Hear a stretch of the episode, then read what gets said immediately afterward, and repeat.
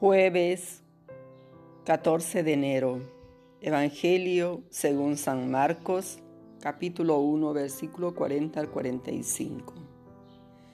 En aquel tiempo se acercó entonces a Jesús un leproso y poniéndose de rodillas le suplicó, Si quieres puedes limpiarme de mi enfermedad. Jesús conmovido extendió la mano, lo tocó y le dijo, Quiero, queda limpio. Al instante le desapareció la lepra y quedó limpio. Acto seguido Jesús lo despidió con tono severo y le encargó, Mira, no le cuentes esto a nadie, sino ve, muéstrate al sacerdote y presenta la ofrenda prescrita al efecto por Moisés.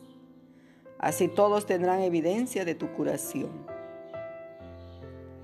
Pero él, en cuanto se fue, comenzó a proclamar sin reservas lo ocurrido y como la noticia se extendió con rapidez, Jesús ya no podía entrar libremente en ninguna población, sino que debía permanecer fuera, en lugares apartados.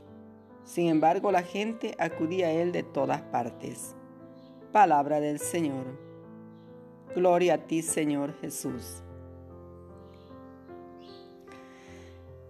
Queridos hermanos, hoy también nos toca reflexionar sobre este episodio del Evangelio de, Marcos, en el que Jesús se encuentra con un leproso.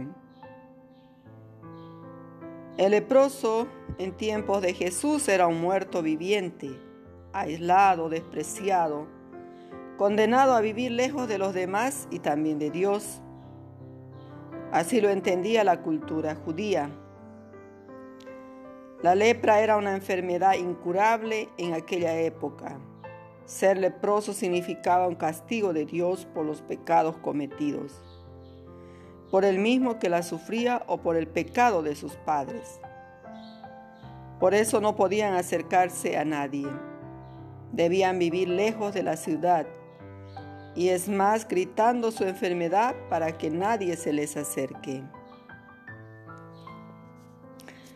Hoy en día podemos decir que existen dos tipos de lepra, la lepra del cuerpo y la lepra del alma. La lepra del cuerpo la cura un médico con un tratamiento oportuno, pero la lepra del alma solamente es curada por un sacerdote, por la gracia recibida el día de su ordenación. La curación de la lepra es una maravilla, sea la del cuerpo o mucho más cuando se trata del alma. Dice Jesús, hay gran alegría en el cielo por un pecador que se arrepiente. Qué bonita oportunidad nos da el Señor invitándonos a dejarnos sanar por Él, a liberarnos de nuestras lepras que no nos dejan ser felices. Hay tantas personas físicamente bonitas, pero con una lepra interior que no la deja sanar. Por vergüenza, no se dejan ayudar por temor a ser rechazados. Nunca olvidemos la respuesta del Señor a este leproso. Quiero, queda sano. Muchos leprosos también de hoy esperan ser tocados aguardan ser tratados con misericordia y considerados miembros de nuestros grupos y de nuestras comunidades. Cada uno de nosotros de algún modo esperamos de Dios y de los demás ser curados por la gracia del amor.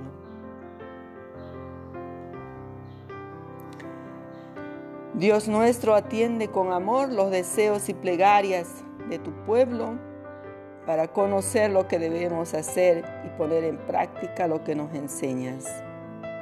Amén. Que Dios los bendiga, queridos hermanos, en esta jornada de, de jueves eucarístico, donde vamos a dedicarle un tiempo a la adoración de la Eucaristía que todos nosotros seamos penetrados por su mirada y que sepamos dedicarle un tiempo a Jesús adorándolo y alabándolo. Les saludo con todo mi cariño, hermana María.